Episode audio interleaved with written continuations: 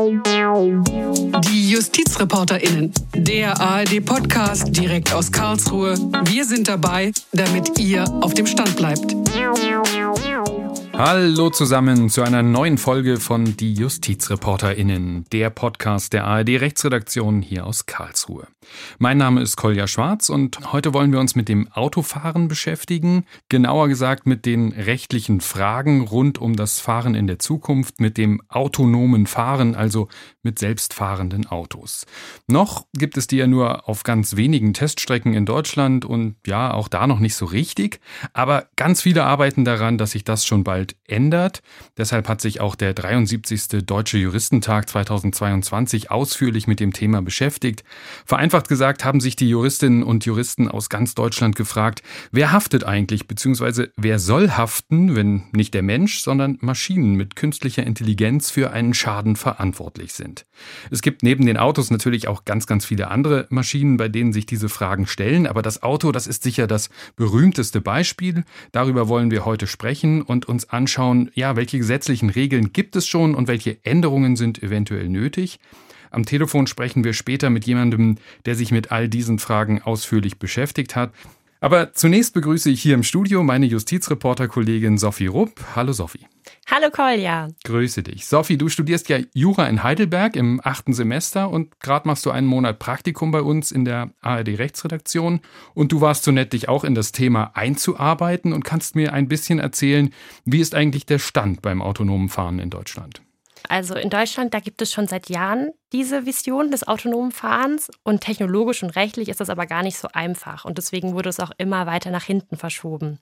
Aber ehrlich gesagt war mir vor dem Podcast gar nicht so klar, was denn eigentlich genau autonomes Fahren ist.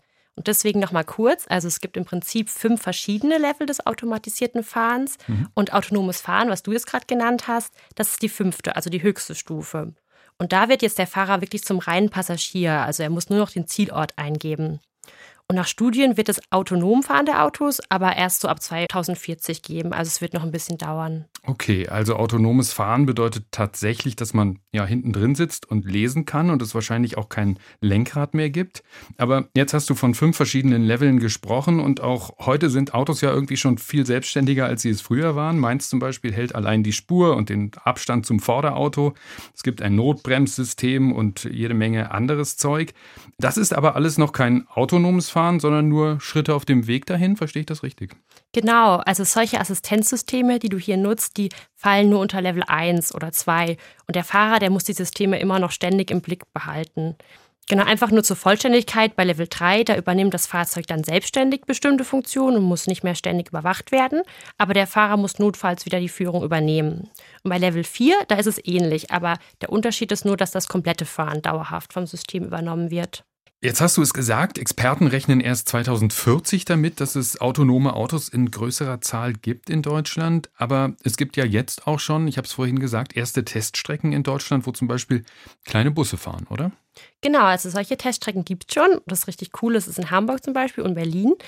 Aber was dort getestet wird, sind eigentlich erstmal nur vorsichtige Versuche in Richtung autonomes Fahren.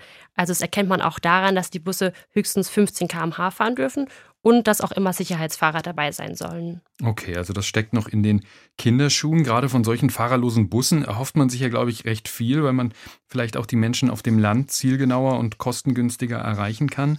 Aber kommen wir doch mal zum Rechtlichen. Dürfen solche Level 3, hast du gesagt, Level 3, Level 4 oder dann auch die autonomen Autos, also Level 5 Autos, auf unseren Straßen eigentlich fahren? Also sagt das Gesetz da was dazu? Da hat sich in letzter Zeit ziemlich viel getan. Neu ist, dass der Gesetzgeber seit Juni 2021 jetzt auch das Level hochautomatisiert, also Level 3 zulässt. Mhm. Und die Verordnung zum autonomen Fahren, die 2022 vom Bundesrat verabschiedet wurde, die regelt jetzt nun sogar schon die Zulassung und den Bau von Level 4 Kfz. Es gibt also schon was, aber es dauert schon auch einfach so lange, bis sich das durchsetzt, weil ein Auto durchschnittlich bis zu 20 Jahre am Einsatz ist. Mhm. Neben der Frage, wie schnell der technische Fortschritt ist und was es rechtlich zu bedenken gibt, wurde in der Vergangenheit ja vor allem auch die ethische Diskussion geführt, weil ja ja, eine Maschine, also das Auto programmiert werden muss, wie es auch in Gefahrensituationen reagiert. Und da gab es immer wieder so ein Beispiel, was ganz plastisch ist, glaube ich. Wir haben ein Auto, das einen Unfall nicht mehr vermeiden kann. Weicht es nach links aus, überfährt es ein Kind. Weicht es nach rechts aus, einen Rentner. Wie soll das Auto programmiert werden? Hat man da schon Lösungsansätze gefunden? Ja, also das ist wirklich nicht so einfach, weil ein System natürlich auch für solche, wenn auch unwahrscheinlichen Situationen programmiert werden muss. Und dann ist aber die Frage, wer legt die Regeln fest, welche Regeln werden festgelegt. Und deswegen gab es auch 2017 eine Ethikkommission, die die Bundesregierung beauftragt hat und die dann 20 ethische Regeln erarbeitet hat. Und ganz vereinfacht wurde vor allem festgelegt, dass der Schutz des menschlichen Lebens in einer Rechtsgüterabwägung immer höchste Priorität haben muss. Und auch ganz wichtig, zur Rettung mehrerer Menschenleben dürfen keine anderen Menschenleben geopfert werden. Mhm. Heißt also, das Auto dürfte nicht so programmiert werden, dass es das Kind rettet, aber den Rentner überfährt? Genau, also das Auto müsste eigentlich seinen Kurs beibehalten. Okay, also wenn das Auto, egal wie es reagiert, immer einen Menschen überfährt, dann muss es so bleiben, also im Grunde gar nicht reagieren.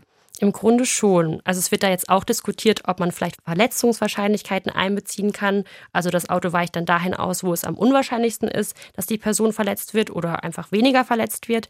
Aber Alter, Lebensdauer, sozialer Status, also alles persönliche Merkmale dürfen keine Rolle spielen. Jetzt sollen diese autonomen Autos ja nicht nur das Autofahren bequemer machen, uns mehr Zeit geben, indem wir eben nicht mehr fahren müssen, sondern irgendwie arbeiten können im Auto oder telefonieren oder schlafen oder was auch immer. Sie sollen den Verkehr vor allem auch sicherer machen, denn 90 Prozent der Unfälle im Straßenverkehr sind ja auf menschliche Fehler zurückzuführen. Also könnte man sagen, wenn irgendwann alle autonom fahren, dann dürfte es 90 Prozent weniger Unfälle geben. Aber natürlich wird es auch mit programmierten, mit autonomen Autos Unfälle weiterhin geben. Mit den Fragen, wer dann haftet oder in Zukunft haften soll, hat sich die Arbeitsgruppe Zivilrecht auf dem Deutschen Juristentag beschäftigt. Und bevor wir jetzt gleich unseren Gast dazu begrüßen, lass uns noch mal ganz kurz klären, Sophie, wie ist das eigentlich heute geregelt? Also wer haftet jetzt bei einem Unfall? Im Grunde können drei Personen haften. Der Fahrer haftet selbst, wenn er den Unfall schuldhaft herbeigeführt hat, aber auch nur dann. Daneben mhm. haftet immer der Halter des Fahrzeugs und zwar unabhängig davon, ob er selbst gefahren ist oder nicht. Also auch wenn er gar nichts für den Unfall kann, haftet er, wenn ihn kein Verschulden trifft. Das liegt an dem potenziell gefährlichen Verhalten, das von dem Betrieb eines Autos ausgeht. Mhm, man sagt also, von dem Auto geht immer eine Gefahr aus. Es ist ein gefährlicher Gegenstand und deshalb muss der Halter haften. Das ist die sogenannte Betriebsgefahr, so genau, nennt man genau, das. Genau. Also derjenige, der geschädigt ist, der kann den Schaden aber auch direkt gegen die Versicherung des Halters geltend machen. Und damit das funktioniert, da gibt es die Versicherungspflicht. Das heißt, jeder, der ein Auto besitzt, muss eine Haftpflichtversicherung haben. Okay, also wir haben den Fahrer, wir haben den Halter und die Versicherung, die einspringt. Was ist mit dem Hersteller des Autos? Wann haftet der? Also der Hersteller, der haftet immer, wenn Schäden durch Produktfehler hervorgerufen wurden. Also zum Beispiel, das kennt man, die Bremsen wegen eines Produktfehlers versagt haben. Mhm. Und jetzt genau diese Herstellerhaftung, die könnte wichtiger werden im autonomen Fahren, weil wir ja zumindest den Fahrer nicht mehr haben. Also der ist ja schon mal draußen. Okay, darüber wollen wir jetzt mit unserem heutigen Gast sprechen. Am Telefon begrüßen wir jetzt Professor Gerhard Wagner von der Humboldt-Universität zu Berlin. Und er war auf dem gerade stattgefundenen Deutschen Juristentag Vorsitzender der Arbeitsgruppe Zivilrecht, die sich mit den digitalen autonomen Systemen befasst hat. Herzlich willkommen, Herr Professor Wagner. Guten Tag. Ganz kurz erklärt, der Deutsche Juristentag ist ein Verein, der alle zwei Jahre eine gleichnamige Veranstaltung abhält. Die fand dieses Jahr in Bonn statt. Und da diskutieren Juristinnen und Juristen aus ganz Deutschland, aus allen juristischen Berufsgruppen und aus allen Altersgruppen verschiedene Themen. Und am Ende wird in der jeweiligen Arbeitsgruppe abgestimmt über bestimmte Forderungen, die dem Gesetzgeber dann mit auf den Weg gegeben werden sollen. Herr Wagner, warum haben Sie sich mit den digitalen autonomen Systemen überhaupt befasst? Ja, mit der digitalen Transformation treten ja sehr, sehr viele Veränderungen ein, die auch das Rechtssystem herausfordern. Aber bei digitalen autonomen Systemen ist die Besonderheit diejenige, dass wir, man kann schon sagen, zum ersten Mal in der Geschichte einen künstlichen Akteur haben. Mhm. Ja? Also normalerweise handeln nur Menschen Schon seit langer Zeit haben wir uns daran gewöhnt, dass es auch sogenannte juristische Personen gibt, also Vereinigungen von Menschen, die zusammen einen gemeinsamen Zweck verfolgen. Aktiengesellschaften, offene Handelsgesellschaften, Gesellschaften bürgerlichen Rechts, die haben immer so ein Organisationsstatut, da steht dann drin, wer für diese juristische Person handeln kann. Mhm. Und da sind die Haftungsfragen schon komplizierter. Ja, wenn Sie etwa an die Abgasfälle denken, wo dann die Frage ist, wie haftet eigentlich ein Unternehmen, wenn irgendjemand in dem Unternehmen unrechtmäßig handelt. Mhm. Und hier haben wir jetzt Artefakte, also künstlich von Menschen hergestellte Geräte, könnte man sagen, aber es müssen keine Geräte sein, auch pure Software kann das machen, die, so scheint es jedenfalls, autonom handeln, die selber entscheiden, in Anführungsstrichen, was sie tun oder lassen. Mhm. Und dann ist die Frage, welche Haftungsverfassung sollte denn für diese Quasi-Akteure gelten? Mhm. Und das ist, das muss man zugestehen, zum Teil noch Zukunftsmusik. Ja, also diese Technologie ist ja noch in der Entwicklung, aber es gibt schon erste Anwendungsfälle solcher Systeme und generell stellt sich eben die Frage, wie soll denn die Rechtsordnung mit diesen Entitäten umgehen? Mhm. Jetzt haben Sie gesagt, es scheint so, als ob die selbst handeln. Klar, dahinter stehen Menschen, die das programmiert haben, die da einen Algorithmus festlegen, die auch die Daten einspeisen. Lassen Sie es uns mal durchgehen, vielleicht am prominentesten Beispiel. Das ist mit Sicherheit das Auto, das autonome Auto, das Experten sagen so 2040 vielleicht auf unseren Straßen zu sehen ist. Jetzt ist es ja heute so, dass die wichtigste Haftung im Straßenverkehr sicher die des Halters ist, der ohne Verschulden haftet, die sogenannte Gefährdungshaftung. Braucht es denn für das autonome Fahren andere Regeln? Also müsste der Hersteller mehr in die Haftung genommen werden, weil er ja das Auto programmiert? Genau. Also vorab für eine Übergangszeit, also solange wir überwiegend von Menschen gesteuerte Autos auf den Straßen haben und nur einzelne Fahrfunktionen automatisiert haben, solange muss es bei der Halterhaftung bleiben. Ja, denn sonst müsste ja der Geschädigte herausfinden, in welchem Modus das Fahrzeug gerade unterwegs war, als der Unfall passierte, um dann das Haftungssubjekt zu finden.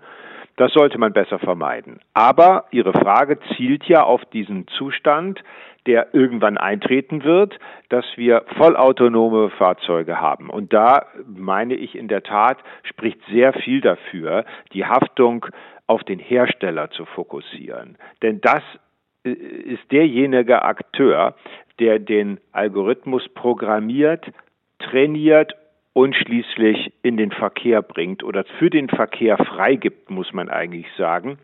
Und deswegen muss man die Sorgfaltsanreize, die das Haftungsrecht generiert, an diese Partei adressieren.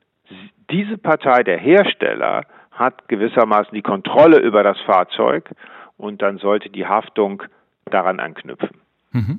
Jetzt ist es ja so normalerweise im Zivilrecht, dass derjenige, der etwas will, immer beweisen muss, dass das auch auf einen Fehler zurückzuführen ist. Bräuchte man dann hier, wenn Sie sagen, der Hersteller müsste mehr in die Haftung genommen werden, ja, so eine Art Beweislastumkehr, dass der Hersteller dann beweisen muss, dass der Fehler nicht auf oder dass der Schaden nicht auf einem Fehler von ihm beruht? Ich glaube, das wäre eine sinnvolle Lösung, denn es wird für Geschädigte unmöglich sein, den Algorithmus gewissermaßen aufzupacken im Zivilprozess oder besser noch davor, weil sie ja das Prozessrisiko abschätzen wollen, also den Algorithmus selbst aufzupacken und dann zu analysieren, ob der Fehler hat oder nicht. Das kann ich mir nicht vorstellen, wie das für einen Geschädigten funktionieren soll. Und deswegen wäre eine Beweislast Umkehr für den Fehlernachweis in dem Sinne, wie Sie es geschildert haben, dass sich nämlich der Hersteller hinsichtlich des Fehlers entlasten muss, eine mögliche Lösung. Die EU-Kommission hat gestern am 28. September einen Entwurf vorgestellt, mit dem die Produkthaftungsrichtlinie, die wir seit 1985 in Europa haben, modifiziert werden soll, überarbeitet werden soll, um digitale autonome Systeme besser erfassen zu können. Und da ist unter bestimmten Voraussetzungen jedenfalls so eine Beweislastumkehr vorgesehen. Mhm. Ist das denn so, dass der Hersteller dann nur haftet tatsächlich, wenn ein Produktfehler vorliegt? Oder was sind da die Vorstellungen? Ginge das auch weiter, dass man sagt, ja, dass man da auch so eine Art Gefährdungstatbestand schafft, weil er eben dieses gefährliche autonome Auto in den Verkehr bringt? Genau, das wäre sozusagen die weitestgehende Lösung, wenn man gleichsam die Haltergefährdungshaftung, ich sag mal so, umpolen würde auf den Hersteller und sagen würde, die trifft jetzt in Zukunft den Hersteller, also bei vollautonomen Autos nur, nicht bei manuell gesteuerten oder Mischformen. Das wäre die weitestgehende Lösung. Das ist auf den ersten Blick etwas ungewöhnlich, dass ein Hersteller haften soll für Schäden durch Produkte unabhängig von einem Produktfehler.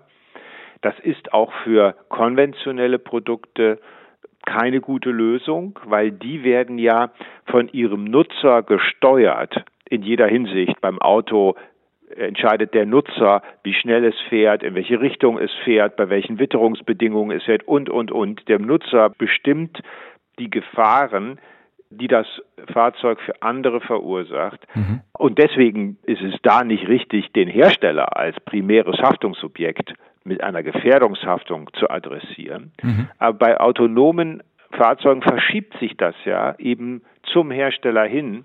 Und deswegen halte ich da eine Gefährdungshaftung des Herstellers für eine diskutable Lösung. Mhm. Jetzt habe ich es gerade gesagt, Sie haben auf dem Deutschen Juristentag da sehr lange drüber diskutiert und dann auch Beschlüsse gefasst. Und da haben Sie aber auch beschlossen, dass der Betreiber, also beim Auto der Halter, weiterhin nach dem alten Muster haften soll, also unabhängig vom Verschulden. Und dass es auch weiter eine Haftpflichtversicherung geben soll. Ist das konsequent und richtig aus Ihrer Sicht oder hätte man da vielleicht eher einen Weg einschlagen müssen und können?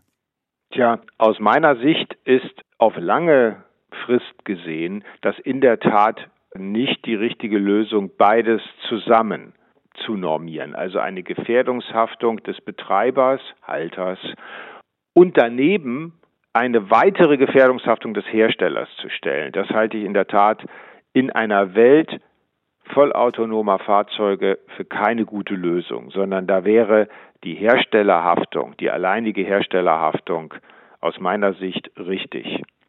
Ich nehme an, dass die Abstimmenden vielleicht es unterlassen haben, sich diese Welt, die wir ja noch gar nicht haben und auch in den nächsten paar Jahren nicht haben werden, konkret vorzustellen. Mhm. Und für die Übergangsfrist bis zu einer Welt autonomer Fahrzeuge ist die Halterhaftung richtig. Mhm. Gibt es denn bei dieser Herstellerhaftung auch Widerstand von den Herstellern zum Beispiel? Den gibt es ganz sicher und der speist sich aus zwei Erwägungen. Das eine ist, dass eine Herstellergefährdungshaftung dazu führen würde, dass alle Unfallkosten eben bei den Herstellern landen. Mhm. Und die würden sie ja zurückverdienen müssen. Das heißt, der Preis eines Fahrzeugs würde die akkumulierten Haftungskosten über seine Lebensdauer hinweg reflektieren. Und das heißt, man, man kann sich das intuitiv so vorstellen, als würden die Kfz-Haftpflichtversicherungskosten für, sagen wir mal, zehn Jahre mhm. addiert und dann auf den Kaufpreis auf aufgeschlagen. Den Kaufpreis. Mhm. Das ist etwas, was Hersteller nicht gut finden. Obwohl es für den Kunden ja gleichgültig ist, ob er das in Raten über die Jahre oder als Teil des Kaufpreises zahlt. Man geht auch im Übrigen davon aus, dass die Haftungskosten bei autonomen Fahrzeugen viel niedriger liegen werden, weil die sicherer sind als von Menschen gesteuerte Fahrzeuge. Genau, sicherlich ja. sehr viel weniger Unfälle. Genau, genau. Und deswegen wird das nicht so ins Gewicht fallen, wie ich das gerade geschildert habe. Aber immerhin, der, der, der Kaufpreis für ein Auto ist höher, wenn die Haftungskosten, die Schadenskosten mit drin sind, als wenn sie vom Halter, Käufer extra gedeckt werden müssen über eine Haftpflichtversicherung. Der zweite Punkt ist, wir haben ja in Deutschland jedes Jahr zigtausend Verkehrsunfälle und auch entsprechende Schadensabwicklungen, häufig außergerichtlich durch Einigung mit der gegnerischen Haftpflicht, aber auch viele Fälle vor den Amts- und Landgerichten. Wenn man sich das Geschehen anschaut, und dann in ein Szenario vollautonomer Fahrzeuge überträgt, dann wären künftig die Hersteller die Beklagten in allen diesen Verkehrsunfallprozessen. Und sie müssten sich praktisch in Permanenz verteidigen gegen die Ansprüche, die wegen Unfallschäden mit ihren Fahrzeugen gegen sie erhoben werden. Mhm. Und das ist aus Herstellersicht natürlich auch nicht attraktiv.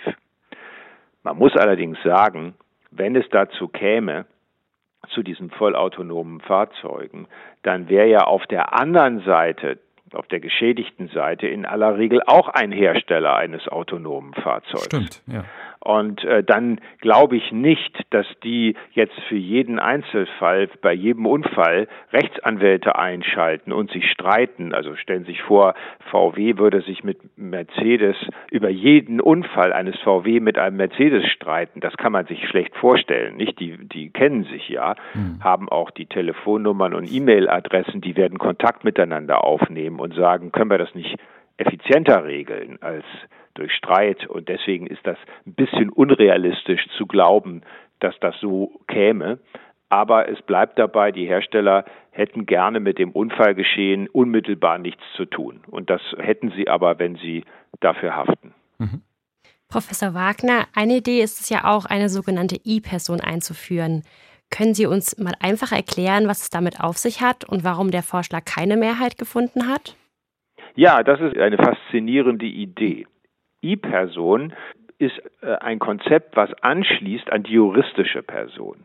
Mhm. Ich hatte schon vorhin gesagt, wir haben diese Personenmehrheiten, die wir durch Gesetz praktisch, durch rechtliche Normen zu Personen machen. Viele Juristen, die werden wissen, dass es da sogar so einen Name dafür gibt, das heißt Fiktionstheorie. Ja? Also wir fingieren eine Person, wo gar keine ist. Und diese Idee wird übertragen auf digitale autonome Systeme, also auf Artefakte, Gegenstände, die Menschen hergestellt haben, indem man ein Gesetz schaffen würde, in dem steht, dass unter bestimmten Voraussetzungen, etwa Eintragung in ein Register, ich mache es mal ganz plakativ, ein Roboter, der aussieht wie ein Mensch oder auch ein autonomes Fahrzeug mit einer bestimmten Fahrgestellnummer als Rechtssubjekt anerkannt wird. Also einfach gesagt, das Auto würde dann haften sozusagen. Ja, genau, dann haftet das Auto selber. Aber es funktioniert natürlich nur, wenn hinter diesem Auto auch irgendwie Geld steckt dann. Oder? Genau, genau. Und das kann man wieder machen wie im Gesellschaftsrecht heute. Nicht, man kann Mindestkapitalausstattungen verlangen. Genauso gut wäre es und im Ergebnis billiger, wenn man sagen würde, dieses Auto darf überhaupt nur in den Verkehr gebracht werden, wenn es eine Haftpflichtversicherung hat. Okay, also so dann wäre es ja wieder die Versicherung dahinter. Mhm. Genau. Und dann verschiebt sich die ganze Frage dahin, wer bezahlt denn die Versicherung? Mhm. Und dann hat man wieder die üblichen Verdächtigen. Den Hersteller, Hersteller oder den Halter. Und ja. Halter. Ja. Und wenn man das so sieht, dann würde man sagen, naja, dafür braucht man da ja keine E-Person, dann kann ich die ja direkt haftbar machen, haben wir ja eben diskutiert. Ja. Dann ist die Frage, ja, warum ist denn der Vorschlag dann überhaupt aufgekommen, wenn das alles so einfach ist? Und die Antwort geht so. Wir stellen uns bei Autos, und ich glaube, das ist zutreffend, die Welt so vor, dass ein Hersteller aus einer Hand Hard- und Software auf den Markt bringt und Sie als Nutzer an dieser Software und an der Steuerung des Fahrzeuges nichts ändern können. Mhm. Dass Sie nicht also etwa auf den Knopf drücken können und sagen können, jetzt fahr doch mal doppelt so schnell als erlaubt oder so. Das wird aus Sicherheitsgründen gar nicht möglich sein. Mhm. Und dann glaube ich in der Tat, dann braucht man keine E-Person, dann kann man sagen, der Hersteller haftet oder, wenn man das nicht will, der Halter. Mhm. Aber stellen wir sich mal so eine Welt vor, wie wir sie heute bei sogenannten Android-Handys haben. Ja. Sie kaufen eine Hardware und dann können Sie theoretisch von einem anderen Unternehmen die Steuerungssoftware erwerben und aufspielen. Und dann können Sie diese Softwarewelt in jede beliebige Richtung erweitern und Programme, wie man so sagt, herunterladen auf dieses Mobiltelefon. Und dann interagieren diese verschiedenen von Ihnen als Nutzer zusammengestellten Programme in komplexer Weise miteinander und mit der Hardware. In so einem Fall wenn dann ein Unfall passiert mit dem Smartphone fernliegend, aber wenn man sich das mal analog für Autos vorstellt, ist es vielleicht enorm schwer, vielleicht sogar unmöglich festzustellen, welche Komponente denn fehlerhaft war, welche den Schaden quasi verursacht hat, mhm. in so einem Fehlersinne.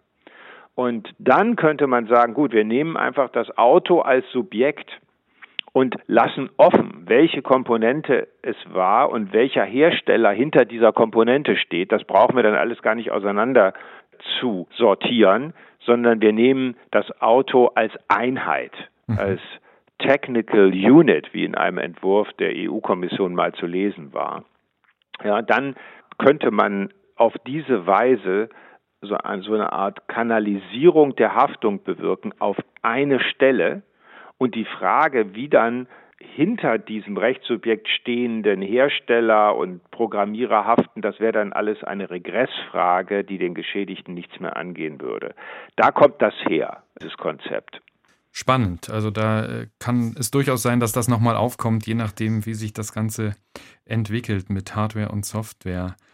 Herr Wagner, jetzt fahren wir mit unseren Autos ja nicht nur in Deutschland, sondern natürlich über Landesgrenzen hinweg. Und Sie haben eben auch die EU-Kommission schon ein, zweimal angesprochen. Wäre es sinnvoll, die Regelungen zum autonomen Fahren ja, EU-weit oder sogar international auszugestalten, sowohl was die Sicherheitsstandards angeht, als auch was die Haftung angeht? Also bei den Sicherheitsstandards würde ich ganz klar mit Ja antworten.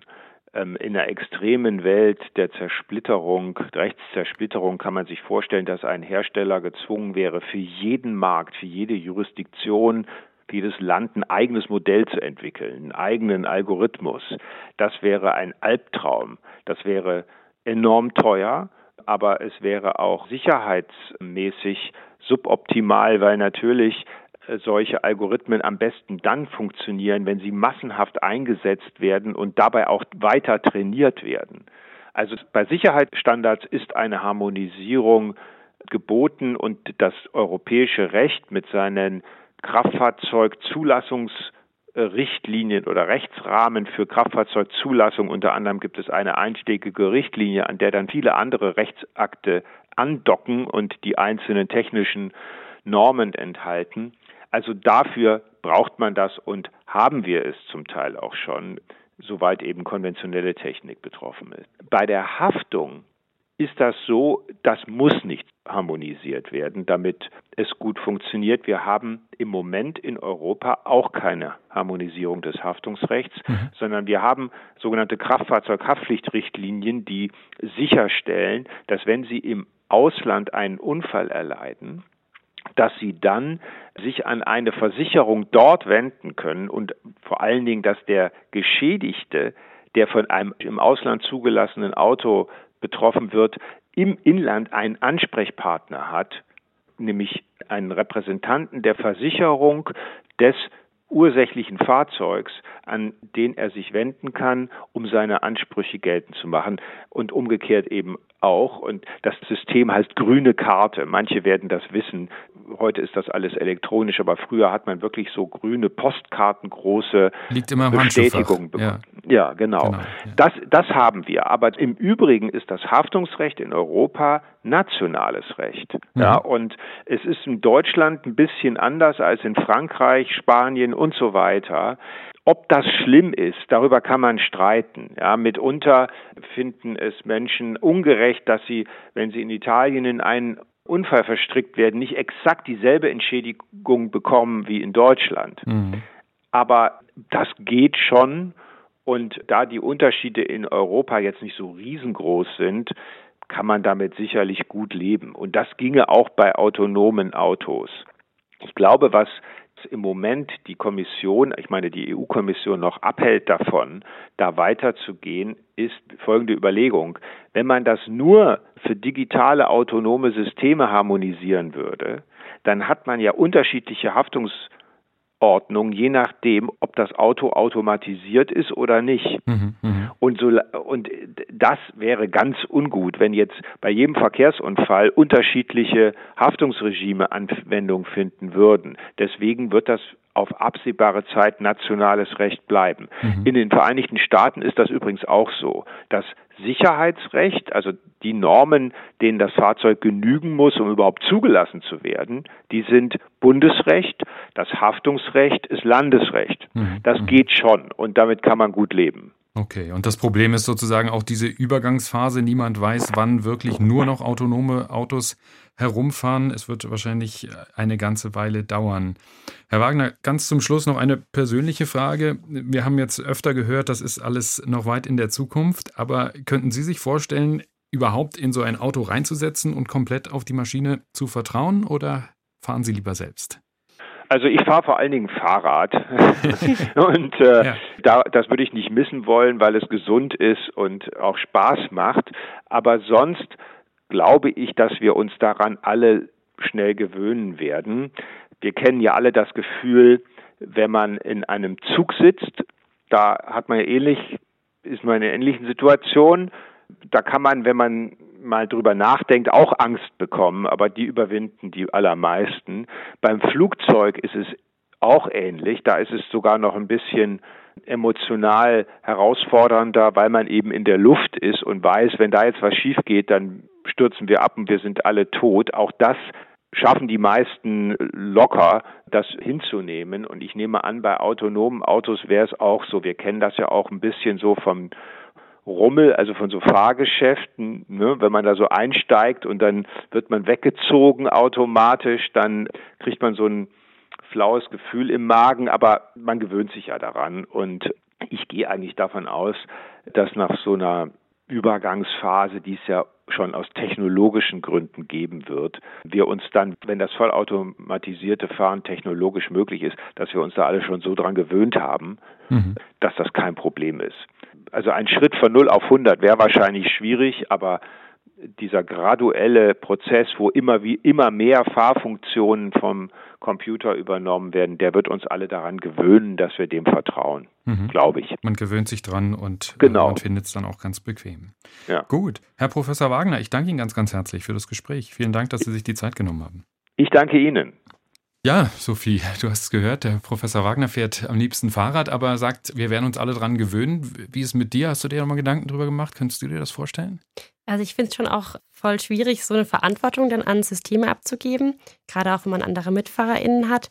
Aber ich denke, das sind auch ganz viele Chancen, also dass körperlich beeinträchtigte Menschen damit ja einfach ihre Lebensqualität verbessern können, dass da Barrieren abgebaut werden. Und wie siehst du das? Ja, also würde ich auch so sehen. Also die Chancen sind groß, glaube ich auch, weil man, ja, man kann, glaube ich, auch viel, viel sparen. Man kann vielleicht auch Parkplätze in der Stadt sparen mhm. und so weiter. Aber ich glaube schon, und das ist vielleicht auch der Unterschied zu dem, was Professor Wagner gesagt hat, beim Flugzeug, äh, da ist halt irgendwie dann doch noch ein Pilot mhm. da vorne drin. Und ich glaube, wir vertrauen ja. eher auf Menschen als auf Maschinen, was wahrscheinlich gar nicht so richtig ist. Wir haben es ja vorhin gehört, 90 Prozent der Unfälle sind eben menschengemacht. Aber mhm. ja, es wird, glaube ich, eine Weile dauern, bis wir uns alle daran gewöhnt haben. Aber dann gewinnen wir natürlich auch sehr viel Zeit. Sophie, das war's schon wieder mit unserem Podcast, die JustizreporterInnen für diese Woche. Aber wir wollen euch, liebe HörerInnen, nicht entlassen, ohne euch noch einen Tipp für einen anderen Podcast zu geben. Und da hast du auch mal dich ein bisschen durchgehört, Sophie, oder? Genau, also ich habe gerade den Podcast Klimazentrale entdeckt. Da geht es um Antworten auf aktuelle Klima- und Umweltfragen. Zum Beispiel fand ich voll interessant die Frage, wie sehen nachhaltige Metropolen der Zukunft aus? Ah, okay. Klingt spannend und passt ja auch ein bisschen zu unserem Thema heute, denn da geht es ja sicherlich auch um, ja, können da noch Autos in diese Metropolen, die sind ja überfüllt, gibt es da noch Parkplätze und so mhm. weiter. Also da passen vielleicht die autonomen Autos, autonomen Busse dann auch rein. Also hört mal rein, wenn ihr mögt, machen unsere Kollegen Tobias Koch und Werner Eckert von der Umweltredaktion, findet ihr natürlich auch in der ARD Audiothek und überall, wo es Podcasts gibt. Ja, vielen Dank dir, Sophie Rupp, und vielen Dank euch fürs Zuhören. Wenn ihr Kritik, Fragen, Anregungen oder Themenvorschläge habt, dann immer her damit. Wir freuen uns über jede Mail. Schreibt uns also gern an justizreporterinnen.swr.de. Mein Name ist Kolja Schwarz. Ich sage Tschüss, macht's gut, bis nächste Woche.